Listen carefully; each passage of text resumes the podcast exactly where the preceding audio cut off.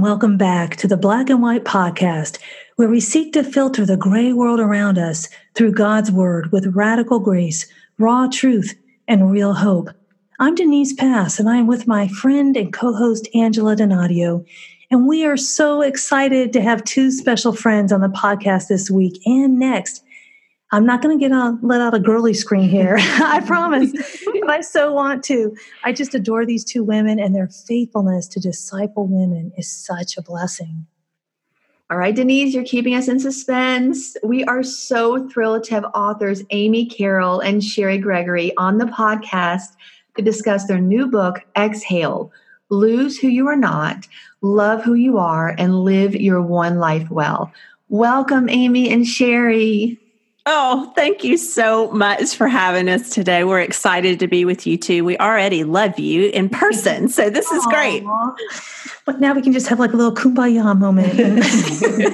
Exactly. It's a joy to have you both here. I just got back from our family beach vacation and have to tell you that reading Exhale while I was on vacation was just such a perfect match. This month, we've been discussing self-care on the podcast, and truly, this is what your book does. It whispers what our souls so desperately need. Today, we're going to discuss the first section of your book, Lose Who You're Not. The scripture for today's episode is taken from Romans 6, verses 6 through 7, where we know that our old self was crucified with him, so that the body ruled by sin might be done away with, that we should no longer be slaves to sin, because anyone who has died has been set free from sin. Ladies, I'm excited for our listeners because you share amazing principles in your book that can truly set us free. I think we can struggle to lose who we are not because we have accepted a false identity of ourselves, other than the identity that Christ has given to us. You know, we believe that's exactly true, that as women in this culture that throws so much at us as far as expectations, that we've taken on identities and roles and tasks mm-hmm. that were never ours to take in the first place. And when we do that, it leaves us just exhausted and running on empty. And I've come to think of these things as a kind of a spiritual clutter. And I think some of us are spiritual hoarders that we've taken all these things on and filled up the spaces of the rooms of our lives in ways that keep us from living our one life well.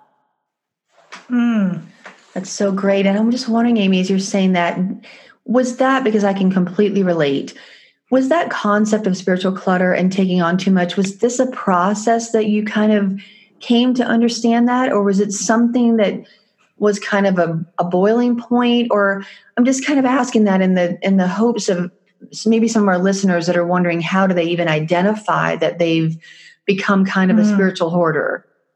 Well, it's so funny because the story of the evolution of the book, and you guys have both written books, so you know that you have a beginning point and then it grows. And for Exhale, I had this idea that I really wanted to encourage women to stop spending their life on everything in front of them and start investing in the things that God had given them to do. So I had sworn I would never write another book again after my first one. Because it was an agonizing process. But this idea just kept growing. And as God does, he's bossy. He gets to tell us what to do. And thank goodness he does. And I was walking one day and I was thinking about the ideas of this book and how passionate I was about those ideas. And I kept thinking, well, Sherry and I have a podcast together like you two do. And I kept thinking, well, I'm going to have to quote Sherry on page 3 and on page 4 and 9 and 20 and, you know, and on and on. And I was like, wait, maybe she would write this book with me. So when I approached her about this idea, she said, Amy, I think it's a great idea, but here's the problem. The women that we talk to are already exhausted because they're doers. They're women who want to make a difference in the world. And she said, if we tell them to stop spending their lives and start investing their lives, they will try to do that. Mm-hmm. But they will add it to the list of all the things they already are doing, and they'll fail again. Mm-hmm. So Sherry had this concept. So Sherry, jump in. Tell them about the original concept. Well, you know, that's where the subtitle of the book came in, Lose Who You're Not, Love Who You Are, Live Your One Life Well. The Live Your One Life Well part of the book is Amy's original vision for investing. Mm-hmm. But in order to be able to invest rather than spend, that's where the first two steps of the process come in so important. Mm. You know, there's so much insight to share in your book that we're just going to have two parts, you know, there's just no way about it. I love the playful statement, Amy, that you referenced in chapter 1 about Zacchaeus, falling short doesn't stop us. I remember being 4'11" in 6th grade. And let me tell you, I felt like it stopped me then, but we so often do let our weaknesses cause us to get stuck. You discuss how the real root of this paralysis happens. Can you share on that a bit? Well, I think the root of any paralysis of moving forward usually is fear. And for those of us that are doers that really want to do things well, Sherry and I talk about that women who love God have three kind of priorities in their lives. And I would say that I'm going to give them in ascending order. So the first one is that we really do have this desire to have our hearts fulfilled. We want to feel like we're living a life that matters. We want to love our people well. Mm. And most importantly, we want to glorify God. But most of us have decided that only one or two of these is possible at a time. Mm. And we believe, Sherry and I believe, that all three of them are possible, but change has to be made to get there. And change is so scary because a lot of times we're so scared we allow ourselves to stay stuck, even in a life that doesn't feel good to us, because it's kind of the devil we know idea. But Zacchaeus was in this life. I loved looking at this story again, kind of beyond the felt board. And for some of you women who are my age and above, you know what I'm talking about. That he was in a life that probably didn't feel good. He was not only a tax collector, but he was the chief tax collector. And so people in his community literally hated him. He was sleeping with the enemy. He was working with the Romans. His life, even though he was wealthy, it couldn't have felt good to have everyone around him despise him.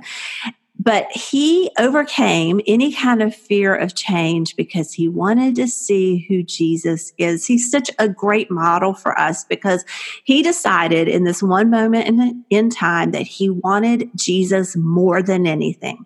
Mm-hmm. That he was willing to change and to literally go out on a limb, that he climbed this tree. Mm-hmm. He went out on a limb to see Jesus. And so he was ready for change. But here's the good news, because change is scary. Change is hard. But just like with Zacchaeus, Jesus doesn't leave us alone to change. It's not like he wants us to change and he's like, go do it, girls, do your best. He went home with Zacchaeus. Mm. He comes home with us. His presence is with us. Jesus is the source of empowered change, and he's a change agent. I mean, he's all about, he loves us, but he doesn't want to leave us right where we are. But he empowers us to change. He doesn't expect us to pull ourselves up by our bootstraps. Mm. Mm. So good. And when I think about the times in my life where I've seen my need for change, I will often try to do it in my own strength. Mm-hmm. Instead of seeing that conviction from the Lord as an invitation, you know, it's not a condemnation. I think that's a problem. A lot of people feel condemned when they see their need for change, but it's a kindness to see our need for change, you know? Well, and change always leads to better relationships with God and better relationships with others. And I think we're afraid of change a lot of times because we're afraid of what it's going to do to our relationships. But our God is so good that they're always better. Yes, amen. Sherry, as a musician and a worship leader, actually both Angela and I are, mm-hmm. but I was a jazz trombonist at the University of Maryland, and I love the section that you have on competent mistakes. Mm. I did exhale when I read that. I just want you to know. Good. And the paradigm shift you had about perfectionism, shame and the fear of man are often behind our perfectionism tendencies and fear of being vulnerable. We would not have shame if we did not have an audience, right? Mm-hmm.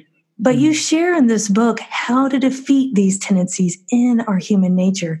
Can you unpack your strategy for overcoming what you call error terror with the fun factor? Okay, well, first of all, the fact that you have been a jazz trombonist, you like your cool factor has just been great. Woohoo! Well, you know, this goes all the way back probably 6-7 years ago for me when I was at a leadership program, and the morning workshop was called Leadership as Improv. And ladies, as a perfectionist at that time, I wasn't even a reforming perfectionist. I liked my spontaneity very carefully planned. Thank you. And so I literally sat in the very back row because I was afraid they were going to like give 3 words, drag me on stage and tell me to improv. And I'm like, oh no.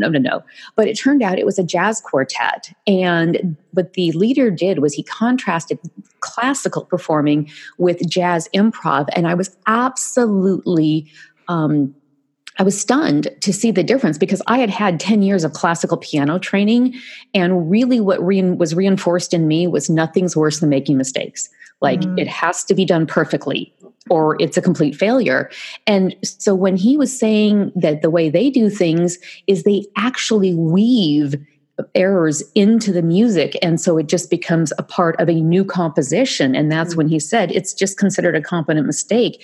You know, like my brain knew what the word competent meant and what the word mistake meant, but I could not put those 2 words together. It was so astonishing. I even went up to him afterwards. I'm like, could you say that again? Because I think I heard you wrong. And he laughed at me. And and so really what it set me off on this kind of a journey on was to realize that in so many areas of our lives are mistakes. Now, what I mean by a mistake here is not a moral failing, but a mistake.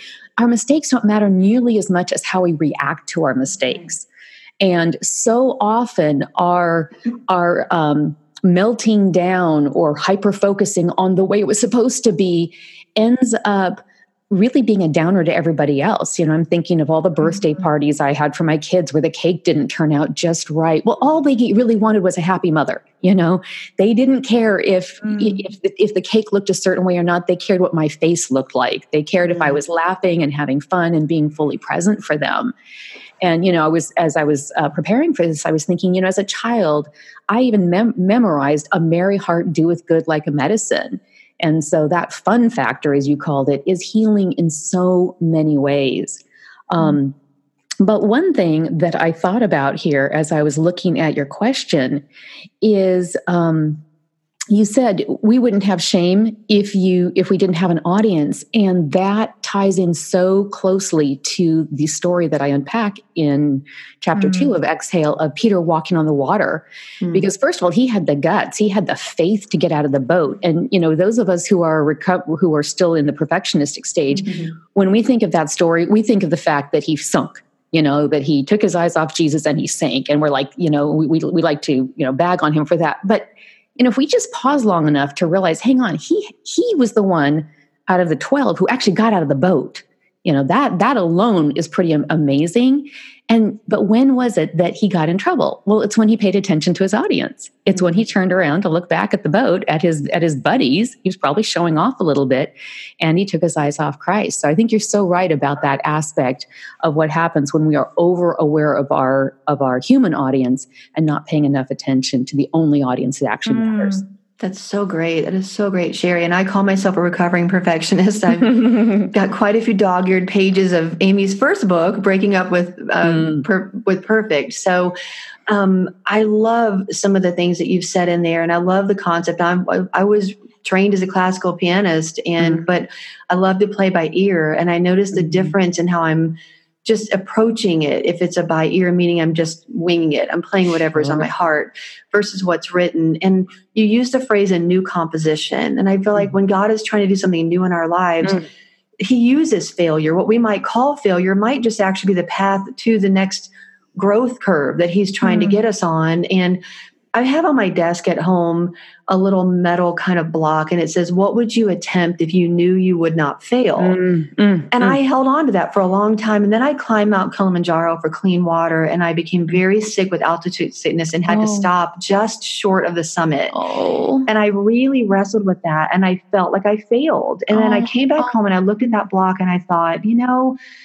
I did exactly what I was able to do. Yes. And God met me in such a profound personal way in what I call my own personal summit. When I watched the rest of my team at midnight summiting with their little lights, I turned my headlight off and watched them all make the summit. And there were several of us who didn't summit. We were together. And I went back home and I actually shared a message after that. I said, what would we accomplish? What would we attempt, if we thought we might even fail?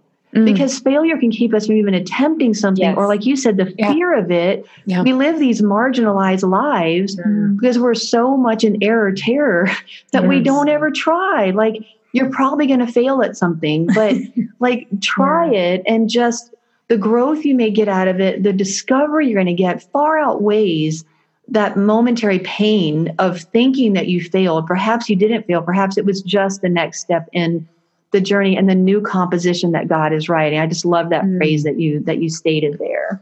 Well, and I love your story. You can't see me, but I'm over here busy tearing up. Well, you know, even with the classical piano versus playing by ear, people would prefer to hear me by ear. Let me tell you that, because I can't do it perfectly, the classical, you know? And so for me, you know, on Sundays, I just play by ear, you know, when I'm leading worship, because that is more where I'm in tune with the Lord than trying to be so perfect. And I have to tell you what you, your chapter brought up for me, Sherry, was remembering a gluten-free cake I made for my daughter that tousled and fell over.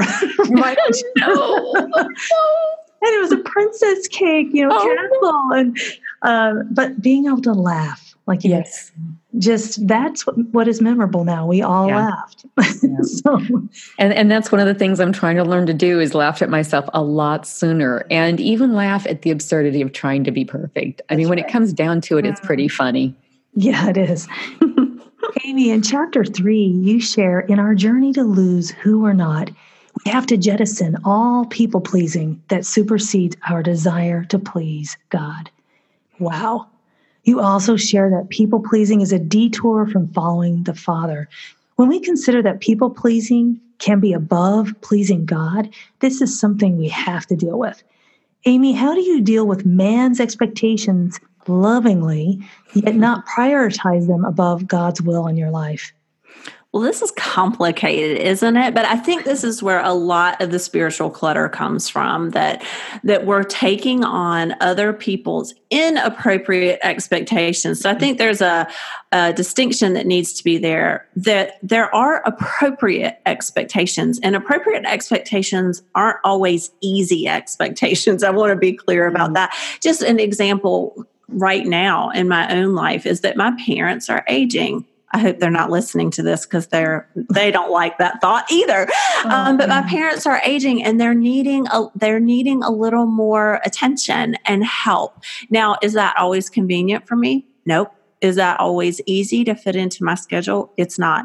But it is an appropriate expectation. And my parents, they don't push a lot of inappropriate stuff on me. So I do it with a lot of joy. So, but there are times when people want to heap inappropriate expectations on us. And even more powerfully in my life is the inappropriate expectations that grow in my own head. It's what I think other people want from me. And it's an attempt to people please that probably even beyond what the people around me want or expect from me. And so suddenly that's when that spiritual clutter starts to pile up in my life that keeps me from living my one life well. Honestly, most of the times it's easier to choose the path of least resistance, right? Trying to please the people in front of us.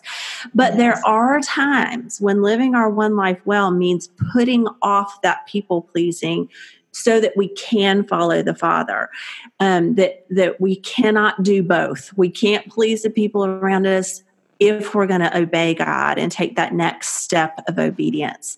And so what we have to do is we have to wrap our brains around this idea that it's a leap of faith to follow the Father. First of all, we have to know what He's saying, right? Which means that we have to spend time with Him. We have to spend time in His Word. We have to be asking Him for direction and guidance so that we know where to follow Him. And then if that conflicts with what somebody else is asking us to do, we have to say no to that other thing so that we can follow our Father.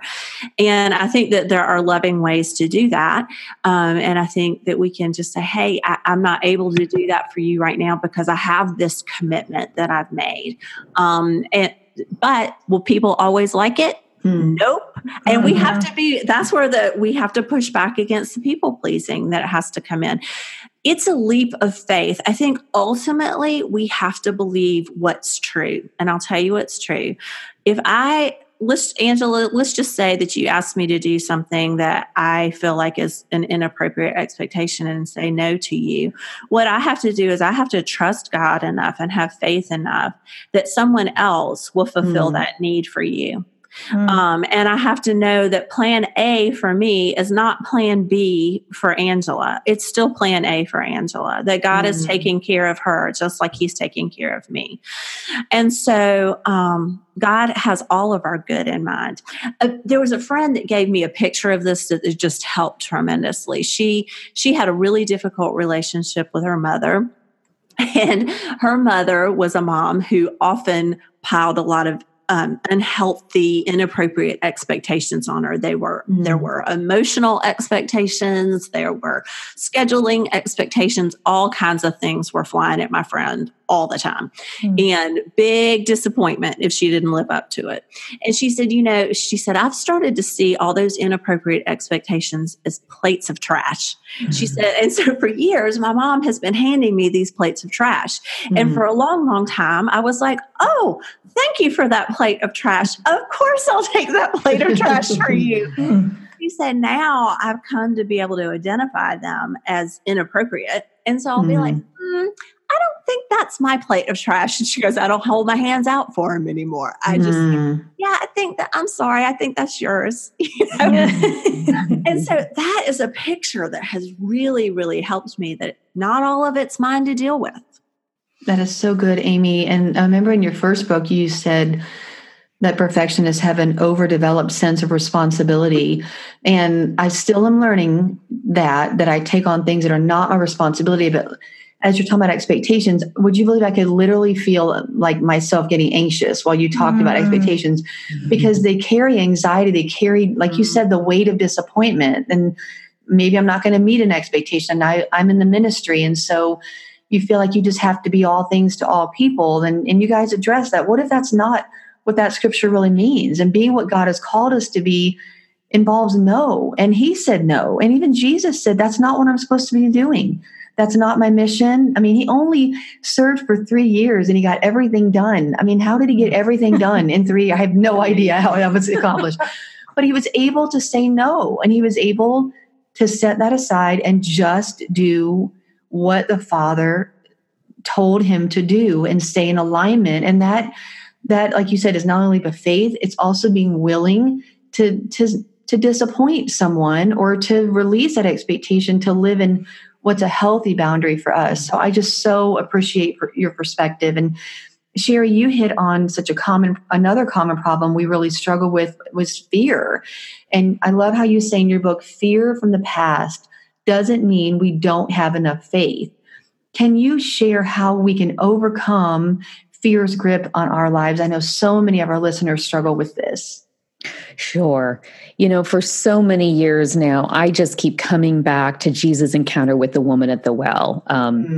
There was a woman who was truly defined by her past and anchored to it, so much so that when Jesus mentioned that she had had 5 husbands and the man she was with wasn't even her husband, she later said that he told her everything she'd ever done. So in her mind, all of her entire life was just kind of defined by these failed relationships. And I find it so symbolic that after Jesus takes the initiative to seek her out, he engages her in one of the most theologically complex discussions recorded in all of Scripture.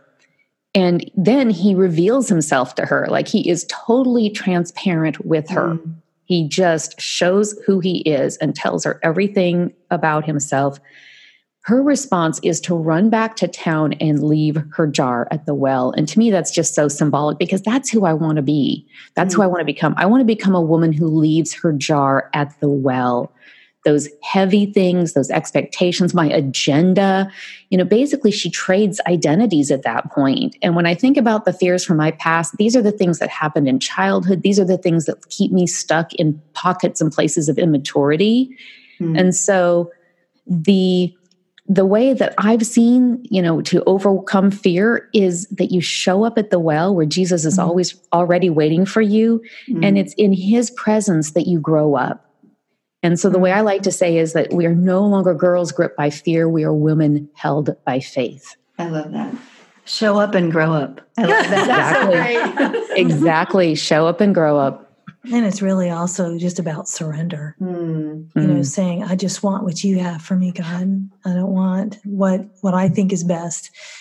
Amy, you share a powerful principle about boundaries that you call Jesus' principle of intention. I appreciate your transparency about the parenting struggle with an adult child. I have to tell you that I've had the same conversation with one of my children about grades in college. And it was so hard because I've never been one of those, you have to get an A. But, you know, there's times where they really do need that intervention. And it's like, they're an adult child. What does this look like? So can you unpack this principle that helped you navigate that challenge?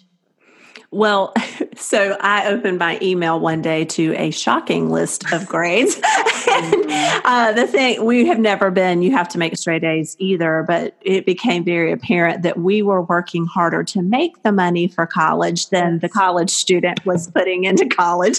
My first response was very passive, actually. I was like, I just kind of threw up my hands and I was like, well, it's his life. And whatever, you know, and I went outside though, because I had all this pent up kind of anger and energy, and I was whacking away at one of my trees. and as I did, you know, some of the energy kind of dissipated. And as the anger dissipated, God really started whispering to me, and he said, hey, Aim, what are you doing? And I'm like, I'm pruning the tree. And he's like, mm-hmm. Just like I prune you. And aren't you glad I've never thrown up my hands and given up on you? And he started speaking to me about what we needed to do for our son. Well, Jesus modeled this for us, what I've thought about of this principle of an intention. And it's in such sharp contrast to the way I often live my life, which is by the seat of my pants. You know, you're just dealing with the next thing that's flying at you, and you're kind of just doing the best you can. And Jesus did not live this way. That in John 8:28 through 29, Jesus said, I do nothing on my own, but speak just what the Father has taught me. The one who has sent me is with me. He has not left me alone, for I always do what pleases him. And as I read that and studied that at one point, I was like, wow. Mm. So every word that came out of Jesus's mouth was intentional. Every act, every place he went, everything he did, every prayer he prayed, every interaction he had was intentional. Jesus only said what the Father told him to say. He only did what the Father told him to do. And certainly we live that imperfectly, but that sets us standard for us, that should be our pattern too. And there are really three steps to that principle of intention. It kind of goes back to what I talked about in the last little bit, which is number one, we have to listen to God for God's voice. If we want to know what we are supposed to say, if we want to know what we're supposed to be doing, we have to listen to God. And that takes time. It takes some discipline a lot of days. It takes some silence, and I'm a talker. So God often is like, shh, listen for God's voice. And then we do what he tells us to do, and we say what he tells us to say. And that's what we had to do with our son. And we went through some hard steps that I describe in that chapter. And you know, every story is not tied up with a pretty pink bow, but in this case, the boundaries became a huge blessing in our family. And that's one of the things that, you know, that I've had to wrestle with, because as Christian women, a lot of times, even in the church, we're told, well, if you have a servant's heart, you'll do whatever you're asked to do, or you'll just do the next thing. And I don't necessarily think that's biblical. I think that boundaries are biblical, and Jesus modeled them really, really well for us. Yes. And that setting a boundary means choosing God's direction over someone else's expectation. And that's hard sometimes. That's such freedom, though. Yet some of the burdens we bear in this life are borrowed. We can create drama and worry that cause a lot of confusion and disillusionment. You know, Sherry, you share about how to stop being a problem preventer. That I think is so insightful. Can you share on that? Yeah, well, there was an eye-opening conversation I had with my husband about 3 years ago, and he was talking about how he's a problem solver, and he was saying that as if it was in contrast to me. And I said, well, I'm a problem solver too. And he said, no, you're not. And, you know, the Holy Spirit gave me the grace to keep my mouth shut at that moment, because there were things I really wanted to say. Yeah. But I was heading off to speak at a women's retreat. And so I really didn't want to leave the house having just had a really bad argument. Don't you love my spiritual depth here?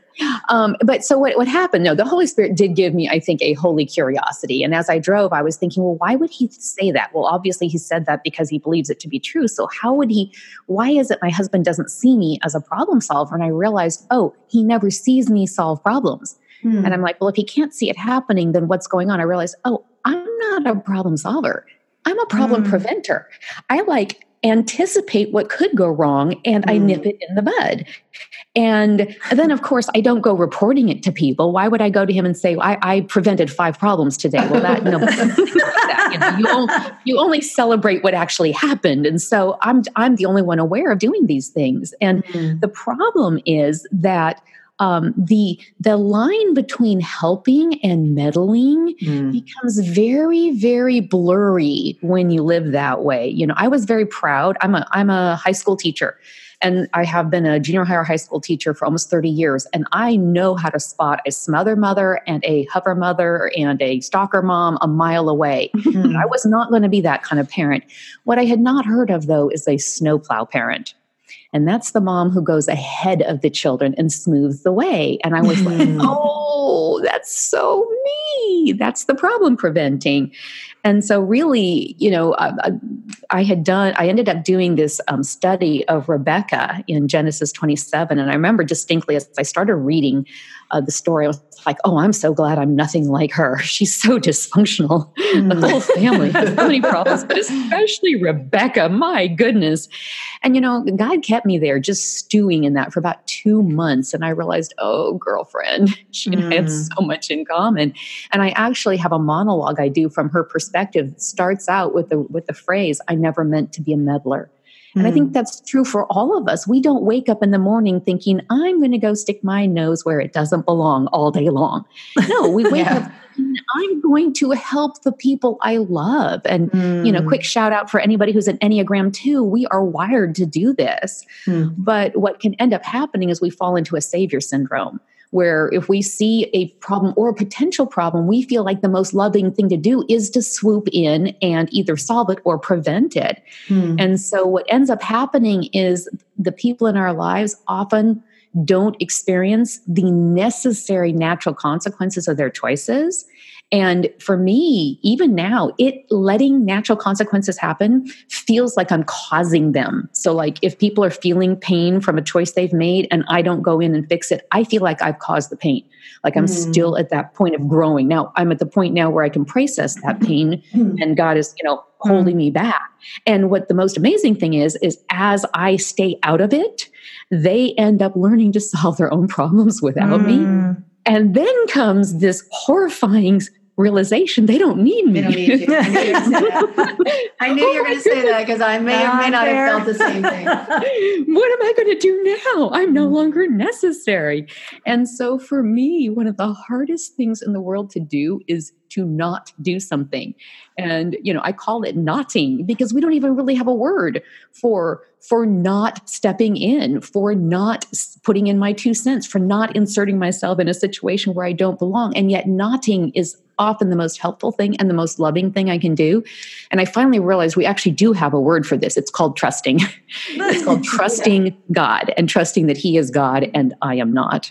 I don't know. I kind of like the word knotting. I might just go around saying that. Oh, I use it all the time. My 20-year-old son just told me, you know, I said, hey, can I help you move? He said, no, Mom, I think I got it covered. You know, I'm like, what? He doesn't need me. Same thing. How is this possible, Denise? I don't understand. Well, thank you so much for being with us today, both of you. We look forward to continuing the discussion next week as we learn how to love who we are and live our own life well. Well, we have so loved our time with you girls, and we are so excited to be able to say that we are going to offer a copy of Exhale to our audience, to someone who wants to leave a comment, and we'll choose someone to receive. You can already see how much is just chock full in this book. We're just skimming the surface. You will be so impacted by reading Exhale. The raw truth is that pleasing man can prevent us from pleasing God. The radical grace is that as we lose who we are not, Christ is ready with an identity for us that covers our failings. And the real hope is that as we set healthy boundaries for our lives, God will strengthen us to choose wisely. You've been listening to the Black and White Podcast, where we filter life through the Bible and live life in the freedom of truth.